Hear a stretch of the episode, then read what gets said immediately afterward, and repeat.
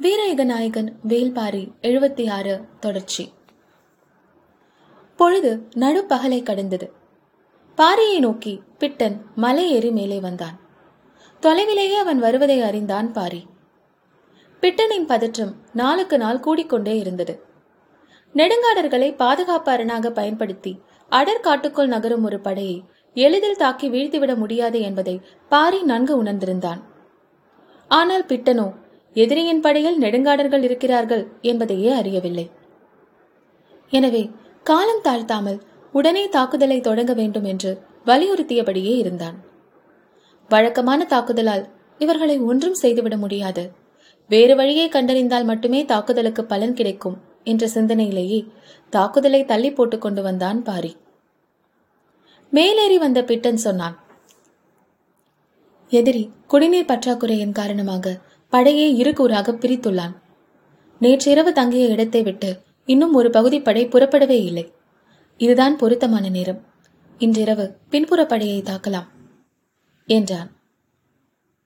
சற்று பொறுத்திருப்போம் என்றான் பாரி. பிட்டனால் பாரியின் வார்த்தைகளை ஏற்க முடியவில்லை. இது போன்ற சிறந்த வாய்ப்பு இனி கிடைக்காமல் போகலாம். எதனை வைத்து சொல்கிறாய்? என கேட்டான் பாரி.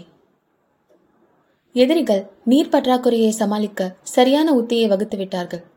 இன்னும் இரண்டு நாள்கள் இதே தன்மையில் அவர்கள் படையை நகர்த்தி சென்று விட்டால் அதன்பின் அவர்கள் வலிமை அடைந்து விடுவார்கள். எப்படி?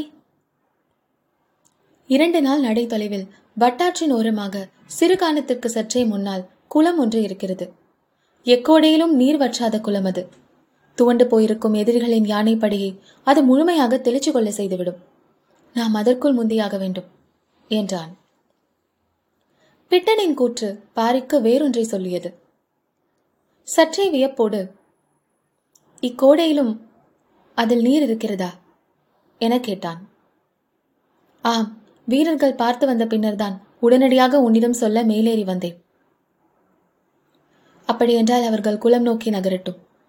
அதுதான் நமக்கான இடம் என்றான் பாரி. பிட்டனுக்கு புரியவில்லை.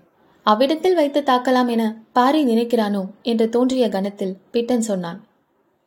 அது மேலிருந்து தாக்குவதற்கான நில அமைப்பு கொண்ட இடம் அல்ல அந்த இடத்தில் தாக்குதலை தொடுத்தால் எதிரியை வீழ்த்த முடியாது.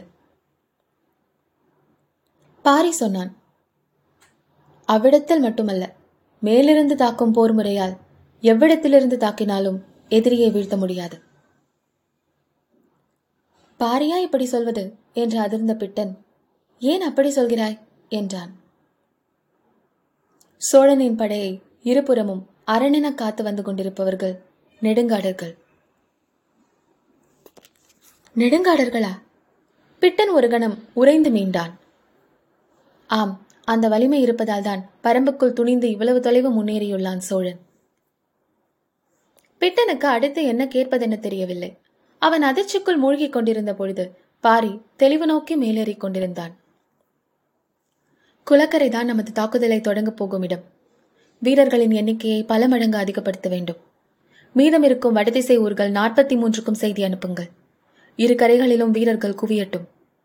நாளை மறுநாள் நள்ளிரவில் தொடங்குகிறது நமது தாக்குதல். என்றான் பாரி. தாக்குதல் எப்பொழுது என்று கேட்டுக்கொண்டே இருந்த பிட்டனின் கேள்விக்கு இப்போது விடை கிடைத்துவிட்டது. ஆனால் இதுவரை இருந்த வேகமும் தெளிவும் இப்போது குழப்பமாக மாறின. மலை முகட்டிலிருந்து கீழே தனது படை நோக்கி வந்தான் பிட்டன். எல்லா ஊர்களுக்கும் செய்திகளை கொண்டு சேர்க்க வீரர்கள் புறப்பட்டனர். வலக்கரையில் இருக்கும் இரவாதனுக்கு மலை குறிப்புகள் மூலம் செய்தி சென்று சேர்ந்தது. வீரர்கள் தாக்குதலை தொடங்க எல்லா வகைகளிலும் ஆயுத்தமாகிக் கொண்டிருந்தனர். பிட்டன் விடையில்லா கேள்விகளோடு இருந்தான். குளக்கரையில் வைத்து என்ன செய்துவிட முடியும்? குளத்து நீரில் நஞ்சு கலந்த யானைகளை கொள்ளும் உத்தியை பாரி ஒருபொழுதும் கைக்கொள்ள மாட்டான். வேறு என்னதான் செய்ய போகிறான்? பரம்பின் குரல் ஒலிக்கும்.